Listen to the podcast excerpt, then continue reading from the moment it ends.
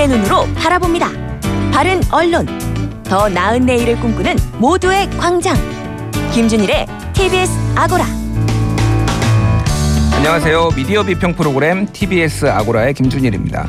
오늘 미디어 톡톡에서는 사주의 이익 보도 금지 조항이 빠진 채 최종안 투표를 앞둔 서울신문 얘기 그리고 말 많고 탈 많은 SBS 드라마 펜트하우스의 문제까지 살펴보겠습니다. 그리고 기자들이 엄선한 굿뉴스, 배드뉴스도 기다리고 있습니다. TBS 프로그램을 가차없이 비판하는 TBS 창에서는 경제발전소 박연미입니다를 자세히 들여다보겠습니다. TBS 아고라 지금 바로 시작합니다.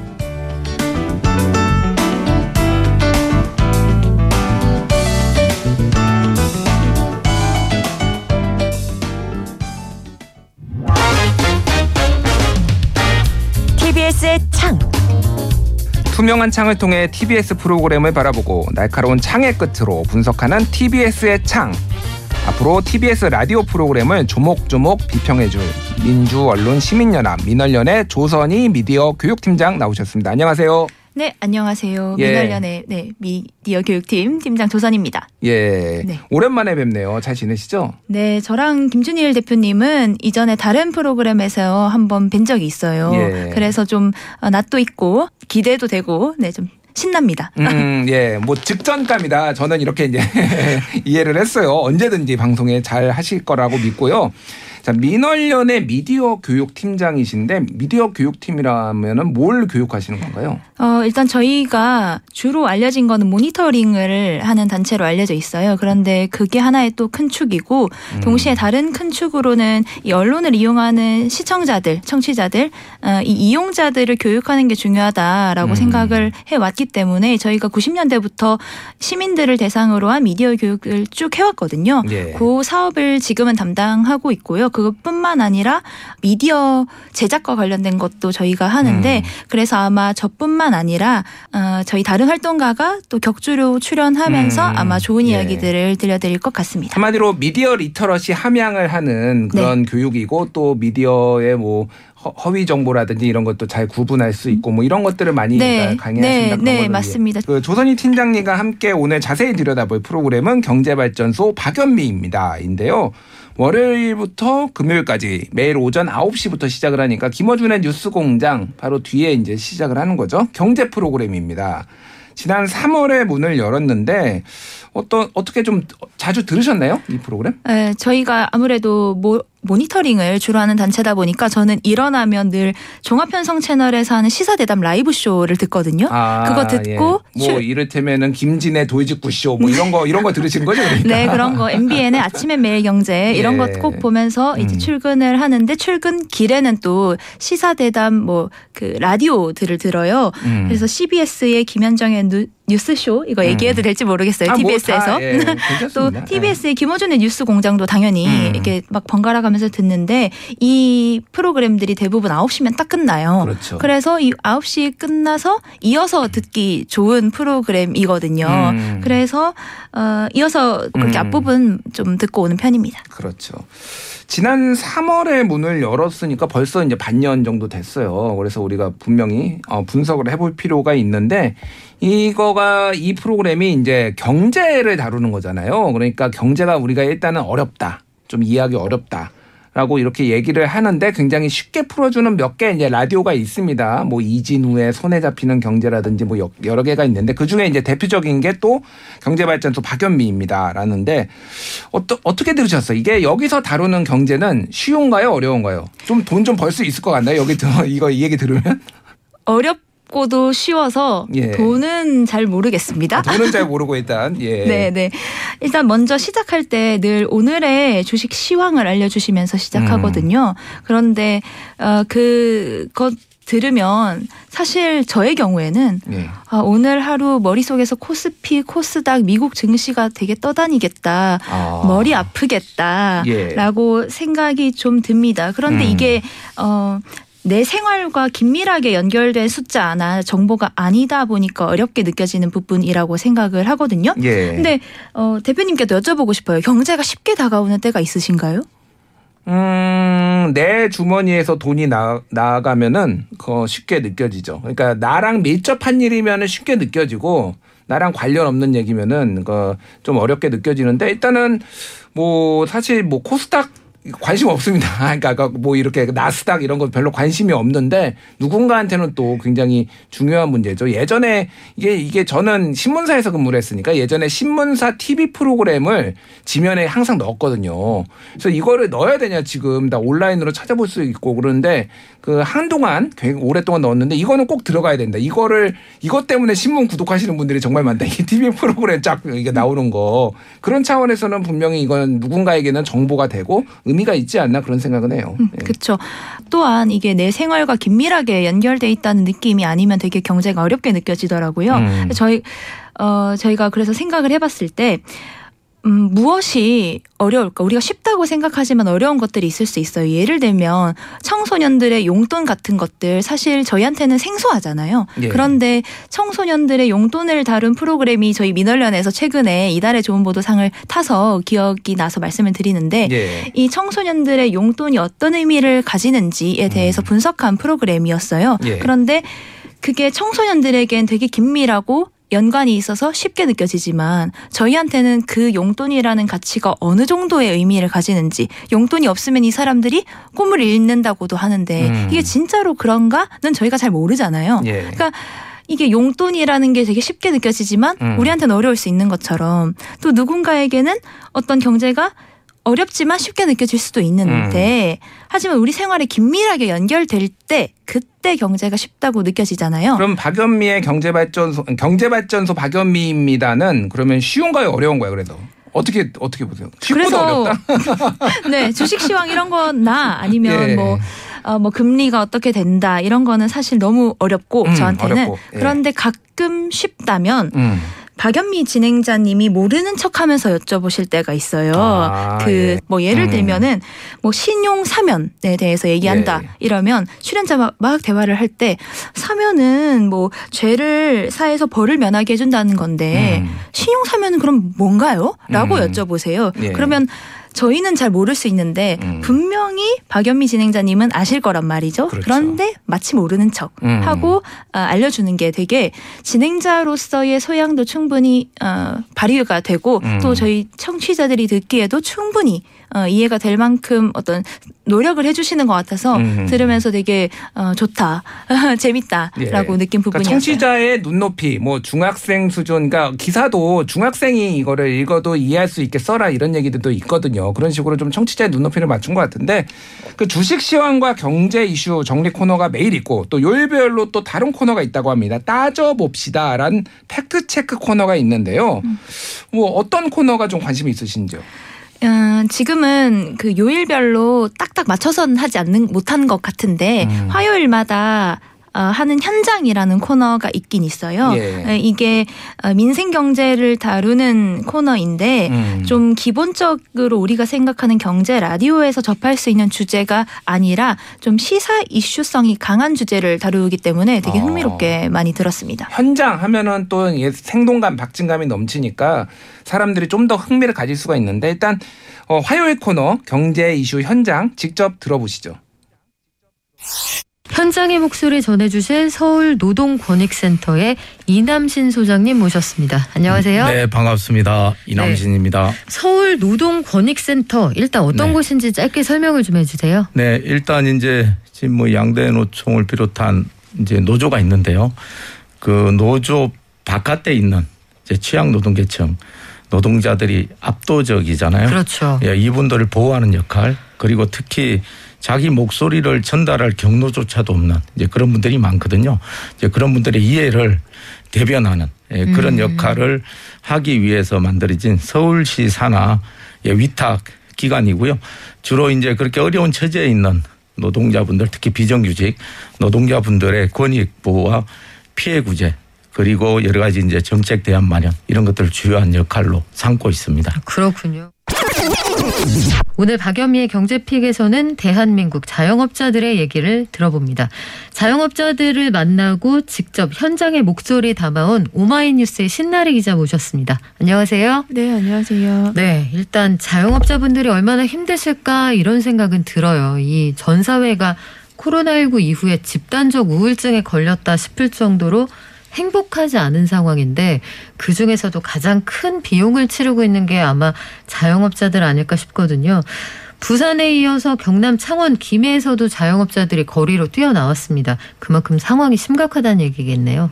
네, 그렇습니다. 그 코로나로 인한 사회적 거리두기 조치가 이제 1년 6개월을 넘어가고 있으니까요. 여기에다가 4단계 거리두기도 한 달이 넘었죠. 그래서 최근에는 이제 대출 금리까지 인상이 돼서 자영업자들은 진짜 뭐 한계에 다다랐다. 이런 호소들이 많이 있었습니다. 직접 만나보니 뭐라고 하시던가요? 어, 그러니까 우리나라는 약간 퇴직하고 왜 치킨집 사장님이 된다는 말이 있을 정도로 자영업자들의 천국이잖아요. 근데 이분들 대다수가 생활고를 겪고 있다라고 보면 될 것 같습니다. 예, 경제발전소에서는 플랫폼 노동자, 자영업자, 비정규직 등 노동 현장의 목소리를 꾸준히 인터뷰해 왔는데요. 어, 팀장님은 어떻게 들으셨나요? 어, 경제 라디오 하면 생각나는 내용들 있잖아요. 아까 음. 그 주식 시황도 그렇고 주식 시황 얘기를 계속 했지만 이게 필요한 정보라고는 주식 진짜 싫어하시나 보네요. 생각합니다. 예. 네, 하지만 뭐, 뭐, 금리를 어떻게 뭐 하느니 결정하려고 하는지나 뭐 가계 대출이 사상 최대라느니 이런 이야기들은 물론 중요하지만 아주 저희 생활과 밀접하진 않잖아요. 음. 그런데 그 전형적인 모습이 아니라서 좀 긍정적으로 평가를 하고 싶었습니다. 좀 음. 민생 경제를 들여다보자는 취지로 마련한 코너인 만큼 그 취지에 맞는 아이템들을 잘 다루고 있다 이런 생각이 들었거든요. 그래서 뭐 박정훈 라이더 유니온 위원장이 출연해서 배달 노동자 분들 얘기한 것도 인상 깊었고 음.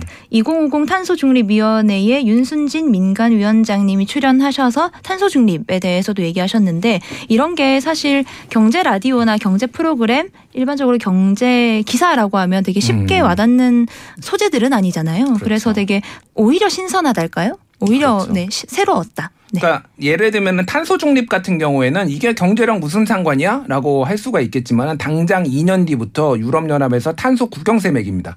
그래서 탄소를 특정량 이상 배출을 하면은 관세처럼 내야 되는 거예요. 그러면 우리 경제 생활에 고용이나 뭐 이런 것들에 또 영향을 미칠 수가 있는 거고 산업 구조도 바뀔 수가 있기 때문에 이런 것들이 사실 이제 다 밀접하게 연관이 되는 건데 그런 부분들을 또 생활 밀착형이라든지 이런 것들을 잘 짚어주는 것 같아요. 잠시 후에 조금 더 이어나가겠습니다.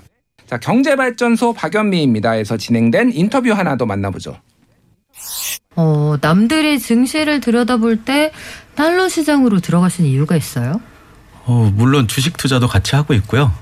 그 달러 투자 좀 안전한 그런 부분들이 있거든요. 투자를 할 때 그래서 초보 투자자분들이 주식 투자를 하기 전에 한번 경험해 볼 만한 음. 그런 안전한 투자라는 어떤 그런 부분들이 있어요. 그래가지고 제가 그 주식도 하지만 달러 투자도 병행하는 걸 추천을 드립니다. 어. 그렇죠. 그러면 두 번째 장점은 뭐예요? 예, 그리고 거래 비용도 낮아요. 그러니까 부동산 같은 경우에는 뭐 말씀드릴 필요도 없이 뭐 중개 수수료, 취득세, 보유세, 양도세 뭐 이렇게 엄청난 거래 비용이 들어가잖아요. 그리고 이제 주식 같은 경우하고 이제 비교를 하면은 주식 투자는 100만 원 사고 팔면은 한 3천 원 정도 수수료하고 세금이 들어가요. 네. 근데 달러 투자의 경우에는 이 주식 투자의 3분의 1 그러니까 한 천 원 정도의 거래 비용이 들어간다라고 보시면 되고 음, 그 환 차익 같은 경우에는 세금도 없어요. 그러네요. 예, 한 100억 원 정도를 수익을 얻어도 세금이 0이다. 이렇게 보시면 됩니다.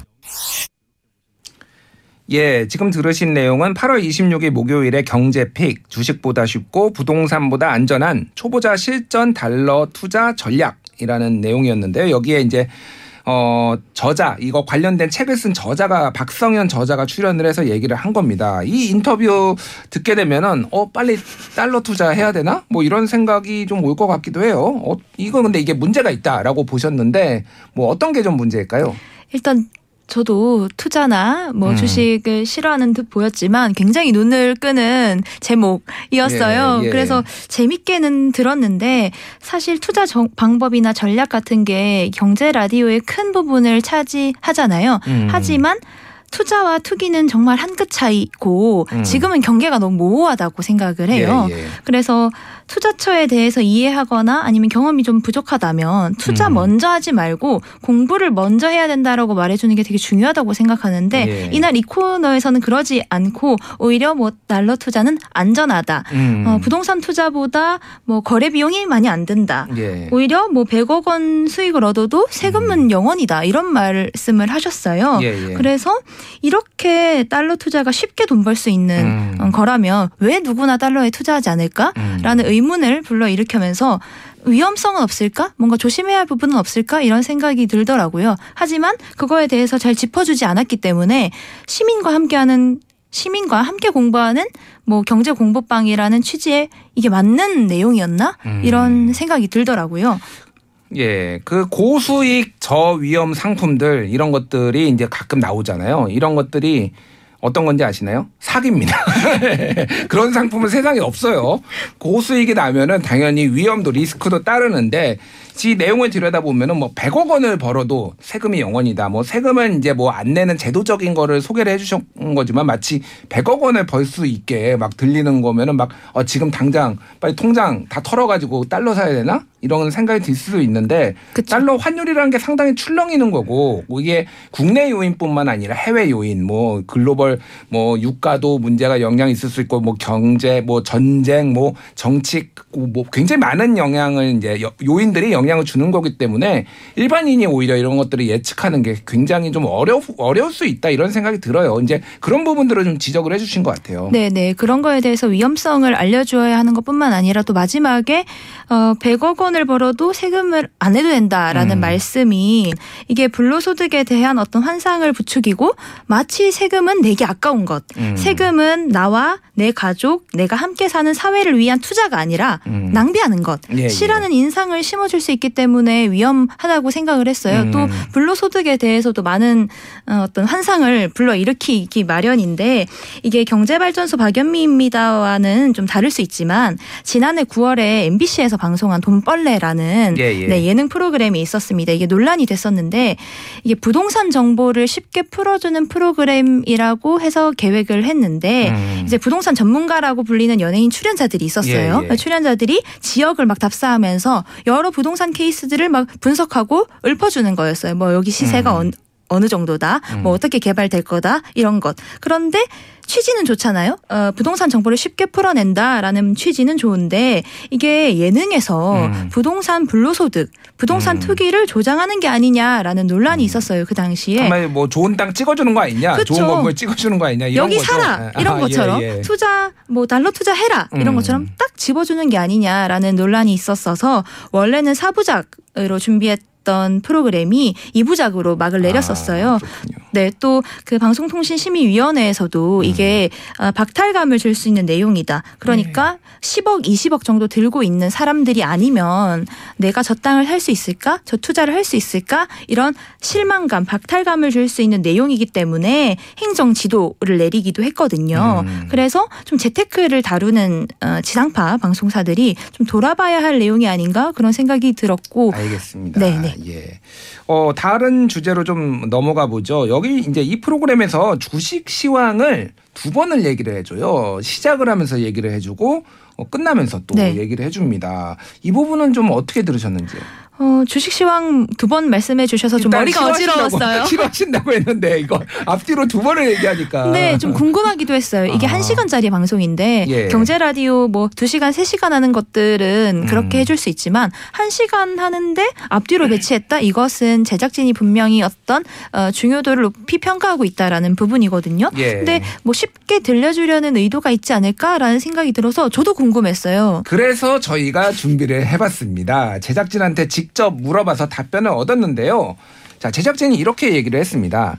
한 시간은 지켜봐야지 주식 시장의 방향성을 알 수 있다라고 합니다. 초반에 막 상승하다가 또 뭐 아니면 막 하락하다가 이런 것들이 좀 트렌드가 있잖아요. 오늘 그럼 전체적인 시황을 알 수 있다라는 거예요. 그래서 방송 앞뒤 부분에 주식을 시장을 시황을 이제 연결을 하고 있다라는 거고 끝 부분은 또 싫어하시는 분들이 있어서 짧게 하고 있다라고 합니다. 그리고 실시간으로 이게 청취자와 함께 한다는 생동감을 주기 위한 이런 것도 의도가 있다라고 합니다. 음. 예, 싫어하시더라도 네. 참고 들으시면 어떠신지요? 분명히 이게 쉽게 들려 주려는 제작진들의 예. 의도가 있을 거라고 생각했는데 음. 아, 되게 어, 신기하네요. 정말 그런 의도를 갖고 제작을 해주셨다니. 네. 네, 알겠습니다. 자, 이제 마지막으로 경제발전소 박연미입니다. 어떤 프로그램이 되면 좋을지 말씀해 주십시오.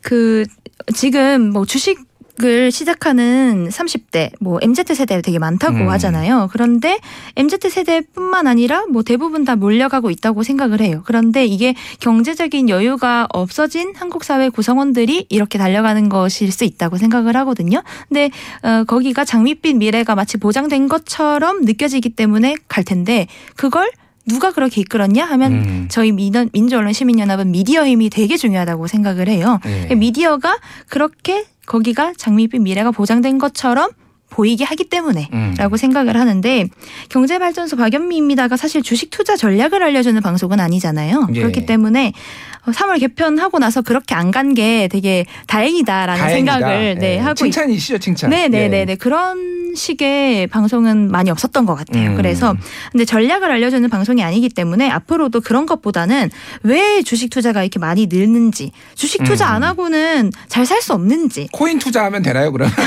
제발 예, 농담입니다. 예. 그런 걸 막아주는 예. 어, 그것 외에도 뭔가 웰빙할 수 있는 good life 할수 음. 있는 그런 경제적 관점 같은 거에 대해서 알려주면 좋겠어요. 저는 그렇게 생각하거든요. 예. 시대 상황 딱 그 상황에 맞춘 전략 같은 것들은 되게 반짝하고 일회성에 그치긴 하는데 좀 그 시대를 다르게 발, 바라볼 수 있는 관점을 제시해 주는 게 되게 오래 간다고 생각을 해요. 그래서 예. 전략보다는 좀 새로운 경제 관점을 알려주는 프로그램이 됐으면 좋겠습니다. 알겠습니다. 좋은 조언 감사드리고요. 지금까지 민원련의 조선희 미디어 교육팀장이었습니다. 감사합니다. 네, 감사합니다.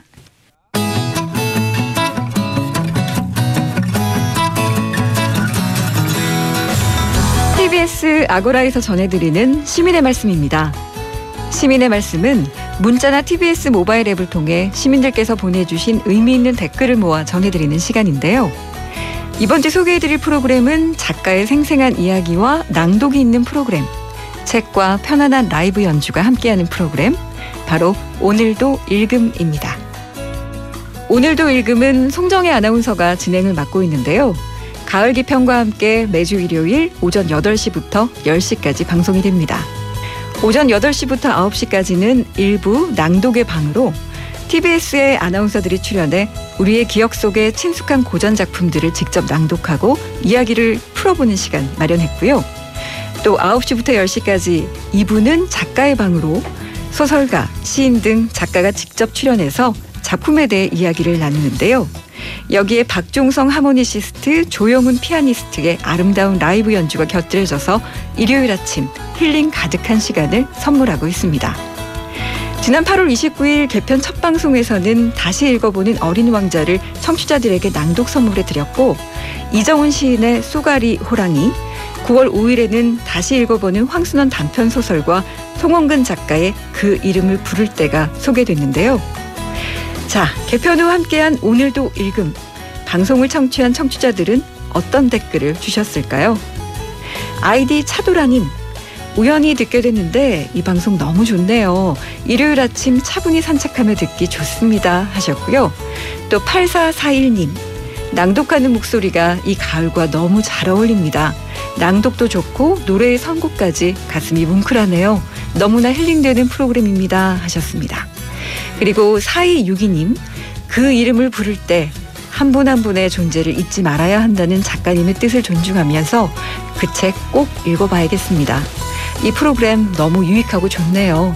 매주 출첵하겠습니다. 하셨고요. 또 0141님, 방송을 듣고 책을 꼭 읽어봐야겠다는 생각이 들기는 처음입니다. 학교 도서관에서도 구입해서 우리의 희망이자 미래인 아이들도 함께 읽게 하겠습니다. 진심으로 고맙습니다. 찐한 애청자 드림 이렇게 보내주셨습니다. 또 많은 청취자들께서 오늘도 읽음은 방송을 들으며 삶이 힐링되는 기분이 든다. 이 착해지는 기분이 든다. 이런 글들을 많이 보내주셨는데요. 그 밖에도 청취자들은 이런 의견을 보내주기도 하셨습니다. SAV님, 책을 선정하시는 기준이 궁금합니다. 또 다음 주 소개할 책을 미리 알려주시면 더 좋을 것 같아요. 앞으로도 다양한 책을 소개해 주시고 또 시집도 많이 소개해 주시면 좋겠습니다. 이런 의견 보내주셨고요. 또 아이디 마카롱님은 낭독 프로그램이 듣기 편하긴 하지만 오히려 책에 대한 호기심과 접근성을 떨어뜨릴 수도 있다는 점, 이 점은 좀 고려해서 제작해 주시면 좋겠습니다. 라는 의견 보내주셨습니다. 그리고 1608님, 주말 아침 책에 대한 알찬 프로그램 너무나 마음에 듭니다. 듣는 사람들이 더 많아졌으면 좋겠어요. 그리고 보이는 라디오 꼭 해주세요. 이런 의견들 많이 보내주셨습니다. 네, 앞으로도 시민의 말씀은 각 프로그램마다 시민들께서 보내주시는 소중한 의견들 잘 모아서 전해드리겠습니다. 많은 청취와 다양한 의견 보내주시기 바랍니다. 지금까지 시민의 말씀이었습니다.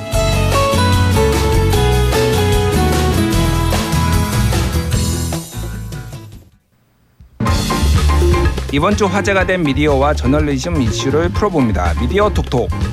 톡톡 튀는 남매 기자, 정상근 기자, 그리고 미디어 오늘 박서영 기자 나오셨어요. 안녕하세요. 안녕하십니까. 안녕하세요. 예. 어, 남매 기자? 아, 어, 굉장히 기분 나쁘신가 봐요, 네. 지금. 어, 문제 제기를 세게 네, 하시는데, 아닙니다. 남매가 아니라 삼촌입니까? 그럼 말, 말씀해 주시죠. 일단 남매는 아닌 것 같습니다. 음. 아, 네. 그런가요? 누가 손해인가요? 저 제가 진짜 궁금해서 물어보는데 왜 네가 화내십니까? 왜요? 아, 예. 맞는 것 초반부터. 불꽃이 네. 튀고 있네요. 예. 제가 예상치 못한 방향으로 네. 지금 전개가 되고 있어요. 아 방송 불타오르고 좋네요. 아, 예. 제가 지난주에는 민동기 기자님하고 정상근 기자님 두 분을 음. 그 TBS의 민정 라인, 민정 수석하고 민정 비서관으로 임명을 했어요. 네. 근데 이, 오늘 이 두 분은 아무래도 네. 여러 가지 고민을 했는데 묶을 수가 없을 텐데. 예. 네. 어, 박서연 기자님과 정상근에서 연근 조림으로 제가 야. 마음대로 아, 했습니다. 연근 조림. 네. 조림 이 네. 굉장히 아삭아삭하면서도 음. 달콤하고 아. 짭조름하고 다양한 맛을 내거든요. 음. 식감도 좋고 이 미디어 저널리즘 업계를 좀 다양하게 맛있게 맛깔나게 비평해 줄 수 있습니까? 아 굉장히 고민을 많이 하셨는데. 제가 갖다 붙이게 제왕이에요. 네. 예. 아, 뭐 어쨌든 찰싹 달라붙는 느낌이긴 하네요. 예, 네. 오늘 달콤 쌉싸름하게 네, 조려보겠습니다. 예, 바짝 한번 조려보도록 하겠습니다. 네. 예, 첫 번째 미디어 이슈부터 만나보죠. 호반 건설을 서울신문 일대 주주로 올리는 협상이 막바지에 이르렀다는 소식인데요.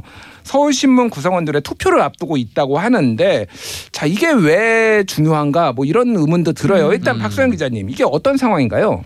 아 일단 이 사건이 올해 갑자기 불거진 게 아니라서 지난해부터 좀 설명을 드려야 될 것 같은데요. 음. 지난해 상황부터 설명을 좀 드리면 어, 서울신문 지분 소식이 아직까지도 이슈입니다. 그러니까 아직은 서울신문의 일대 주주는 기획재정부고 이대 주주는 서울신문 직원들로만 구성된 우리사주 조합, 음. 삼대 주주는 호반건설입니다. 그렇죠. 네, 근데 이제 지난해 기획재정부가 갑자기 서울신문 주식을 전량 매각하겠다고 이야기를 합니다. 음. 어, 그래서 서울신문이 3대 주주인 호반건설이 갑자기 기획재정부의 주식을 사겠다고 할까봐 예. 먼저 서울신문이 호반건설 주식을 매입하겠다고 말을 꺼냅니다. 음. 네.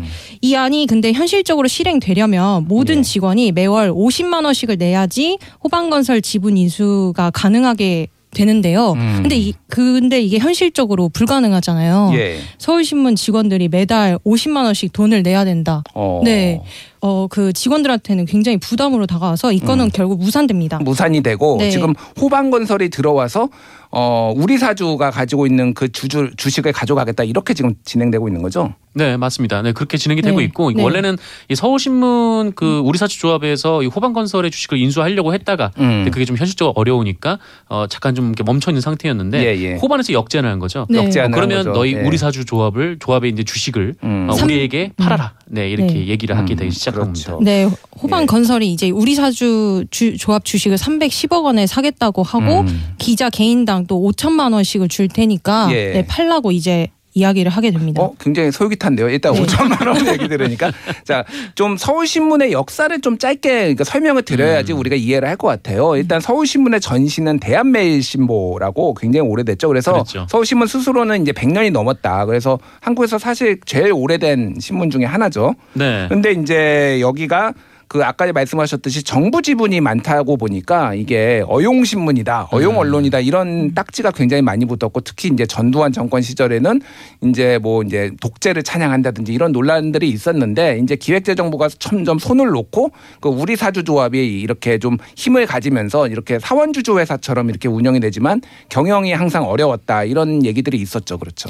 그렇죠. 예, 뭐랄까 이제 서울신문 같은 경우에는 이게 예전에 대한매일 때부터 좀 통반장들이 보는 신문 이렇게 아, 네, 그렇죠. 이렇게 좀 예. 뿌려지는 신문에 좀 가까운 성격이었고 관보 같은 성격이 있었어요, 약간. 네 예. 그러다 보니까 이 정권에 따라서 논조가 널뛰기를 했던 좀 아. 그런 역사를 가지고 있기도 했습니다. 예. 그래서 어, 과거 이제 그 1988년 이제 민주화가 된 이후에 어, 서울신문 내부에서도 이 당시 이제 권영길 초대 민주노총 위원장을 중심으로 예. 당시 이제 서울신문의 그 기자였죠. 음. 어, 그 우리 사주를 하자라는 제안이 예. 있었고 그래서 기자들이 이제 돈을 모아서 자신들이 이제 주식을 확보해 나가는 어, 그런 과정들이 있었습니다. 그렇죠. 그래서 옛날에 대한메일로 잠깐 이름을 바꿨었는데 그래서 그때 조중동의 대항마로 한경대 뭐 이런 조합도 아. 있었어요. 한결의 경향 음. 대한메일. 대한메일. 그런데 지금은 뭐 한경오라고 부르기도 하고 그렇습니다. 그런데 지금 네. 어쨌든 호반 건설은 건설사잖아요. 네, 맞습니다. 그렇죠. 건설사가 왜 어, 언론사를 인수를 하려는 걸까요? 아무래도 이제 건설사의 그런 사업 같은 것들을 예. 좀 어, 좀더 손쉽게 하고 이롭게 하려면 좀 음. 언론의 영향이 필요한 경우가 있을 수 있잖아요. 그렇죠. 네, 그런 거를 아무래도 건설사들이 좀 많이 노린다고 저는 알고 있는데요. 예. 그래서 뭐 이번에 호반건설 이 서울신문을 인수하려고 하는 것뿐만 아니라 음. 어 2019년에는 중흥건설이 이제 헤럴드 경제라는 경제 매체를 인수한 사건도 있었습니다. 그 홍정욱 전 네. 국회의원이 회장으로 네, 있었던 건데 맞습니다. 지분을 팔고 나갔죠. 그렇죠. 네, 네. 그렇죠.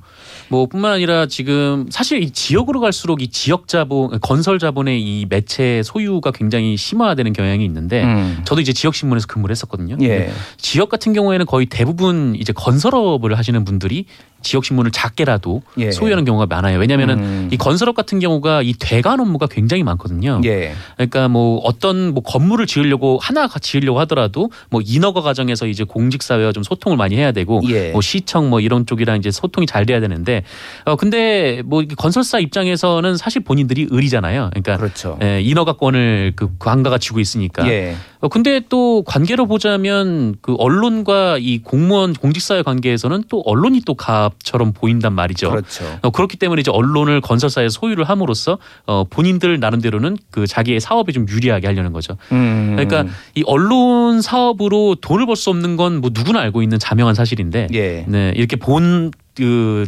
본업을 위해서 좀 이렇게 언론을 소유하는 경우들이 굉장히 많습니다. 그래서 이제 대표적인 게 우리가 음. 알고 있는 대표적인 게 SBS의 모 회사가 이제 태영건설. 태영건설. 예. 네. 근데 굉장히 지금은 규모가 커진 경우도 있고 아까 전에 말씀하셨던 헤럴드 경제를 인수한 것도 그렇고 호발건 호반건설 같은 경우에는 원래 전자신문도 최근에 인사, 인수를 했다고 네, 뭐 그렇게 EBN 인터넷 예. 매체 EBN이랑 전자신문 두 예. 개두 곳을 인수를 인수를 했습니다. 했는데 지금 네. 서울신문까지 인수를 하는 음. 이런 네. 보면은 거의 언론 재벌이 지금 되는 네, 거 아닌가요? 아무래도 이제 서울신문 같은 경우에는 좀 전국 단위 종합 일간지이고 음. 아무래도 영향력이 전자신문이나 EBN보다는 조금 더 어.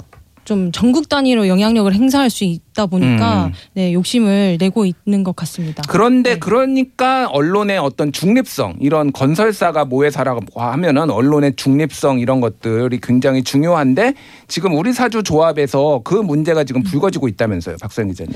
어, 맞습니다. 지난 6일에 월요일이죠. 예, 예. 그러니까 호반건설이 우리사주 서울신문 우리사주 조합에 이제 지분 매입을 위한 최종 협상안을 제시를 했어요. 예, 예. 네, 그래서 이 협상, 최종 협상안을 서울신문 사주조합 원들이 받아들일지 말지를 음. 다음 주 월요일부터 수요일까지 사흘간 이제 투표를 진행을 합니다. 예, 예. 근데 이 협상 안에 좀 어, 꼭 들어가야 되는 부분이 빠졌어요. 음. 네. 어, 처음에 서울신문 우리사주 조합은 호반건설 과의 그 협상안에 사주의 이익에 해당하는 기사는 낼 수 없다. 예. 사주에 대한 비판 기사를 쓴 기자를 처벌할 수 없다라는 조항을 담아달라고 요구를 했습니다. 호- 그러니까 서울신문 직원들이 호반건설. 측에 예. 네. 근데 호반이 거부했어요. 거부했어요. 근데 예. 이것을 최종안으로 일단 그 정리를 했습니다. 아. 그래서 이 최종안에 대해서 어, 받아들일지 말지를 월요일부터 다음 주 월요일부터 수요일까지 서울신문 직원들이 투표를 하는 겁니다. 아, 네. 그런다는 것 즉슨 저희가 이제 거꾸로 생각을 해보면은 사주에 대한 비판 기사를 만약에 서울신문 기자가 스스로 쓴다라고 하면은 네. 처벌을 하겠다. 호방건설은 그렇게 이해를 할 수도 있는 거고 그쵸 그리고 가능성이 있는 거죠. 호방건설에 이익이 되는 기사를 계속 내보내겠다라고 좀 많이 좀 오바를 하면은 그렇게도 네. 저희가 이해를 할 수가 있는 가능성이 거네요. 있습니다. 어, 네. 사실 호반 입장에서는 재미를 이전에 좀 봤었죠. 이게 뭐냐면 그렇죠. 이제 광주 방송을 소유를 하고 맞습니다. 있었는데 예. 이 광, 호반이 이제 광주 지역을 기반으로 성장했던 건설사이거든요. 그래서 네. 이 광주 방송을 소유를 하면서 이 호반의 좀 이해관계 관련된 보도들이 많이 나왔었습니다. 음. 뭐 뿐만 아니라 이 과거에 이제 뉴스타파가 조사를 했던 적이 있었는데 어 이렇게 지역 그 유지들이 그러니까 지역 건설사나 뭐 지역 업체들이 소유하고 있는 어 지역 지역 민방 방송사 음. 음. 이 방송사들이 사주에 대해서 어떻게 보도를 하고 있나라는 걸 조사를 딱 해봤더니 음. 어, 꽤나 높은 비율로 사주에 대한 좀 이렇게 홍보성 보도들을 하고 있는 것으로 또 조사가 된 적도 있어요. 예. 그래서 이런 것들을 봤을 음. 때 호반건설은 그 지금 계속해서 이제 광주 방송뿐만 아니라 네. 이 다른 신문을 소유하려는 목적도 어 좀 그런 면을 의식하지 않아 그런 면을 의식하지 않았을까라는 생각이 있는 거고 예. 지금 이제 호반건설이 그 자본금이 1조 원 이상의 이제 대기업으로 성장을 했기 때문에 예. 어, 민영 방송을 소유할 수가 없거든요. 그래서 이제 광주 음. 방송을 놓을 수밖에 없었고 예. 대신에 어, 본인의 어떤 좀 홍보 도구로서 음. 좀 이런 신문들을 매입하고 있는 거 아닌가 어, 음. 그런 의심을 받을 수밖에 없는 상황입니다. 예. 네. 근데 어쨌든 예, 예, 네, 말씀하십시오. 이런 그 기사를 사실 호반건설이 KBC의 상당 부분의 그 주식을 가지고 있었을 때 예, 예. 호반건설이 광주 지역에 48층짜리 고층 건물을 지으려고 어 제, 광주시에 제안서를 냈어요. 예, 예. 근데 이게 광주시랑 마찰을 빚게 된 거예요. 예. 그래서 그때부터 이제 KBC가 실제로 수주 동안 몇 주 동안 광주시를 비판하는 기사를 매일 내보냅니다. 그러니까 이런 기사들을 어 과거에도 이제 KBC가 썼는데 그러면은 음. 과연 호반 건설이 서울신문의 최대 주주로 등극하면 서울신문은 여기서 자유로울 수 있을까?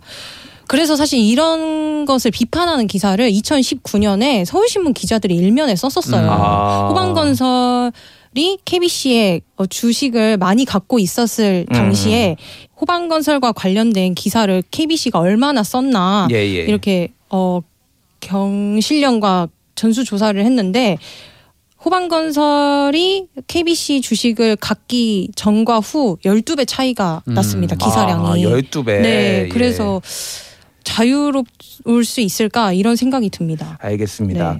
일단 이게 예 굉장히 잘 모르시는 그 언론계의 일이기도 하지만은 어떻게 음. 보면은 이제 언론의 비판 기능 이런 것들이 어떤 자본에 의해서 어떻게 또 굴절될 수 있는지를 보여주는 중요한 사건 같아요. 그래서 서울신문 기자들이 어떻게 투표를 할지 이것에서 음. 스스로 결정을 하는 거거든요. 본인들의 그렇죠. 주식을 네. 비싸게 돈을 받으면서 이런 조항들을 받아들이고 넘길 것인지 네. 말 것인지를 결정을 하는 거니까 그 결정을 한번 지켜보고 추후에 다시 한번 얘기를 해보죠. 음. 예.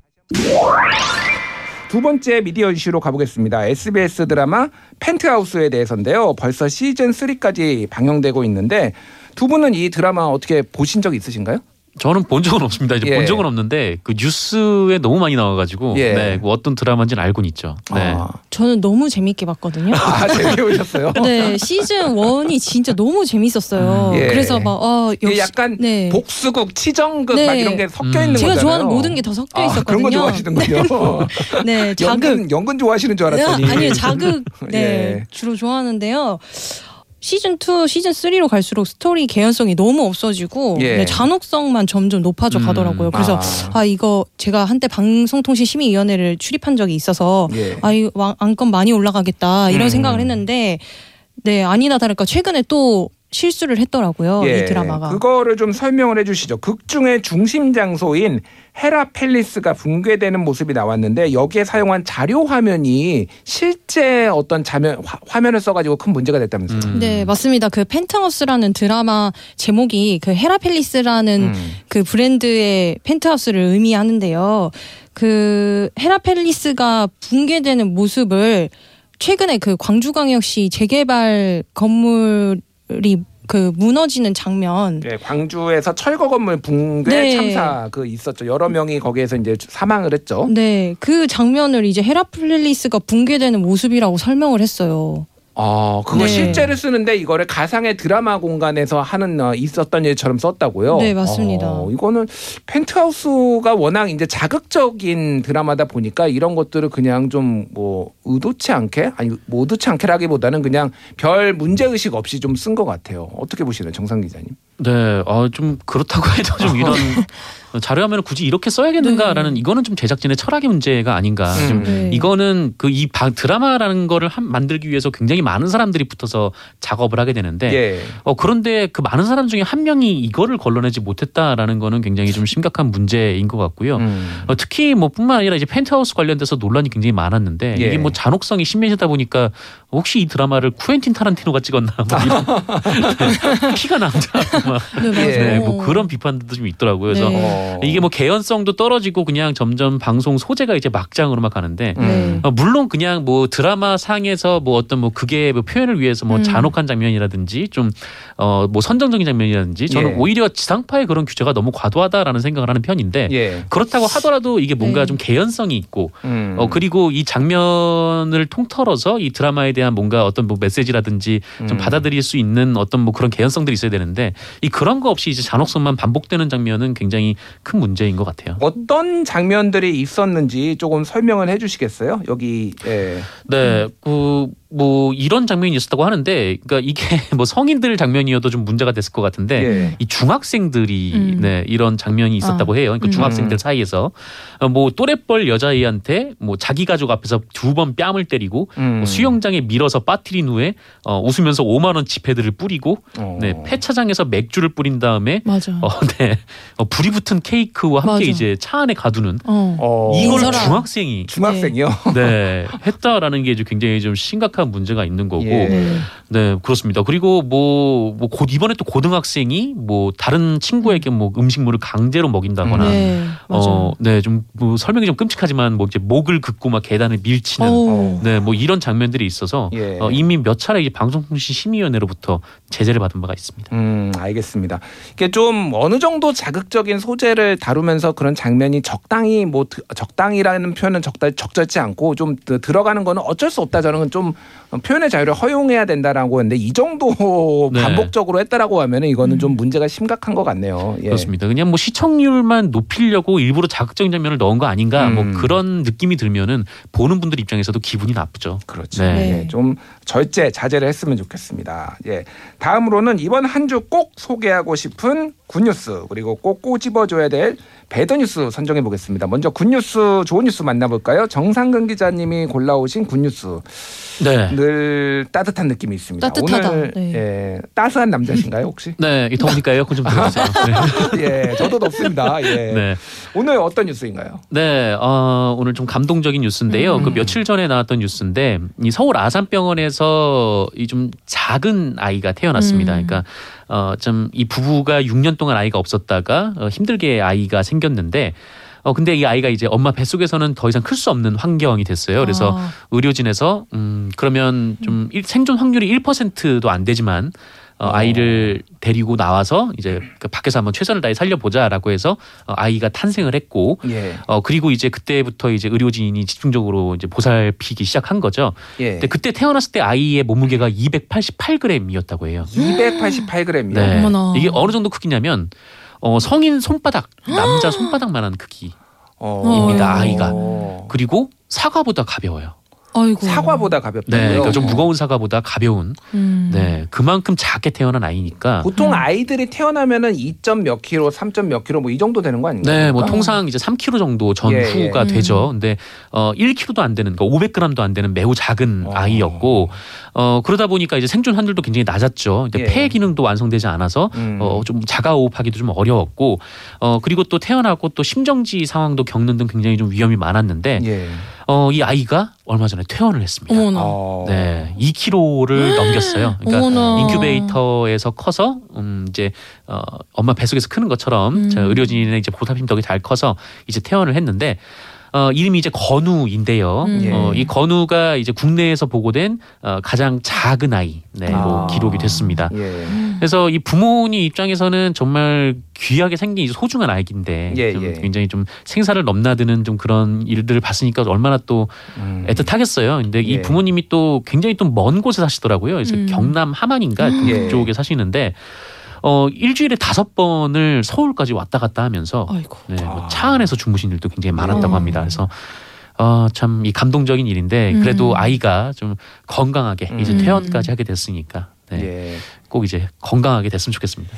의학 의학의 어떤 발달 이런 것도 있을 수 있겠지만은 그 단순히 의학 문제가 아니라 이거는 모든 관련된 의료진과 부모와 뭐 이런 분들이 모두가 정말 간절하게 염원을 하고 또 노력을 해가지고 된 것 같아서 네, 어, 이런 일들이. 정말 어, 좋은 일이고 정말 자주 있었으면 좋겠습니다. 예. 그러면 이제 박사영 기자님이 뽑은 굿뉴스 한번 궁금한데요. 차가운 여잔가요? 예, 살짝 그렇습니다. 아, 네. 예, 알겠습니다. 차도녀. 예. 네. 예. 도자는 빼주시죠. 아, 도도하지 않으신가요? 알겠습니다. 아, 도시 여자가 아니어서. 아, 도시 네. 여자가 하고. 싶습니다. 예. 네. 박수영 기자님 어떤 거 뽑아오셨나요? 아, 이게 좋은 뉴스라는 의미를 부여를 좀 해봤는데요. 예. 어, 사이버블링이라고 들여, 들어보셨는지 모르겠어요. 그러니까 음. 온라인 상에서 괴롭힘 그런 괴롭힘. 거예요. 예, 어, 예. 사- 어떤 사람을. 음.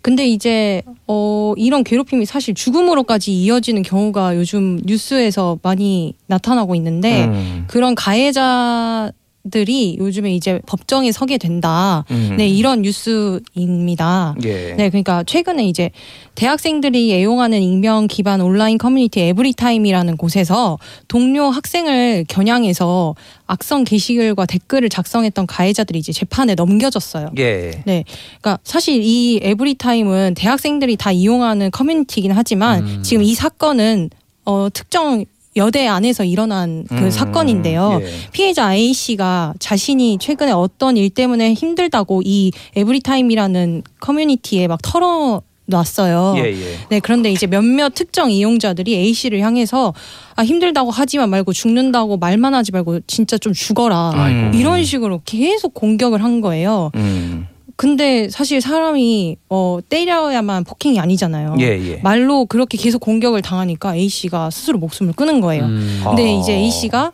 그러면서 이제 유서 같은 형식으로 어떤 메모를 남겼는데 이 이때 커뮤니티에서 사람들이 나를 이렇게 공격한 게 너무 힘들었다 이런 식으로 하소연을 했어요. 그래서 이제 이 사건이 결국에는 이제 거- 경찰 수사 단계로 넘어갔고 그다음에 경- 검찰 재판정까지 가게 됐다는 이런 내용이었습니다.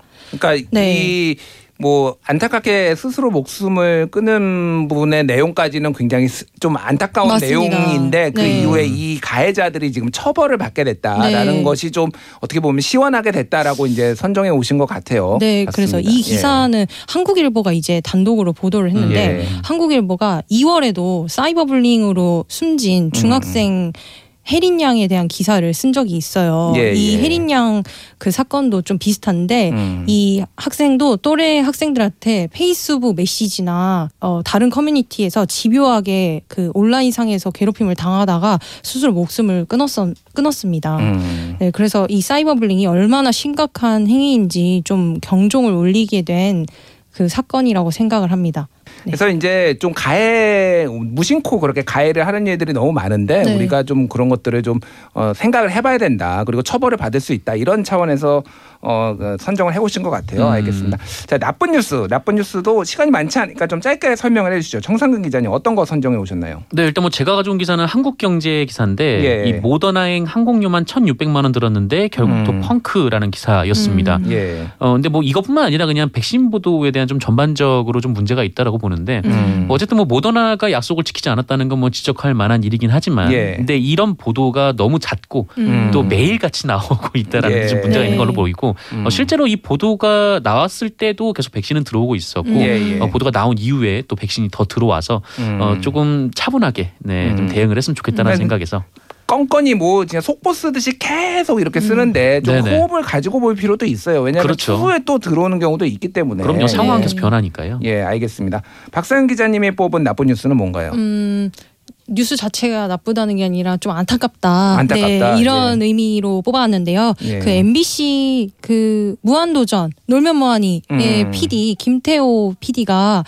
어, 떠난다고 합니다. MBC를 네, 떠난다. 지상파를 예. 떠난다고 합니다. 음. 그래서 최근 들어서가 아니죠. 사실 몇 년 전부터 그 지상파의 PD들이 이직하는 사례가 늘고 있습니다. 거대 플랫폼이나 아니면 CJ 계열사로 예. 이직을 하는데 어, 뭐 미디어 산업이 변화하기 때문에 어, 제작비 많은 곳에 가서 좀더 어, 좋은 콘텐츠를 만드는 환경에 가는 거는 이해가 되긴 하지만 음. 좀 어쨌든 공영의 기능을 하는 이런 지상파의 실력 있는 PD들이 떠나는 것에 대해서 좀 아쉬워서 한번 음. 이 소식을 가져와 봤습니다. 뭐 지상파의 위기이기도 합니다. 그래서 지상파에 애정이 있으셔서 이렇게 그 선정해 오신 것 같은데 뭐 국민들 입장에서 보면은 MBC에서 만들든 어디에서 만들든 좋은 거 만들어서 잘 웃겨주면은 좋은 네. 거 아닌가 생각이 들고 예능이나 드라마로 그 걷어들인 수익을 가지고 좀 더 이제 음. 뭐 다큐멘터리나 맞아요. 뭐 보도 기능을 좀 더 강화하고 그럴 음. 수 있는데 이런 기능을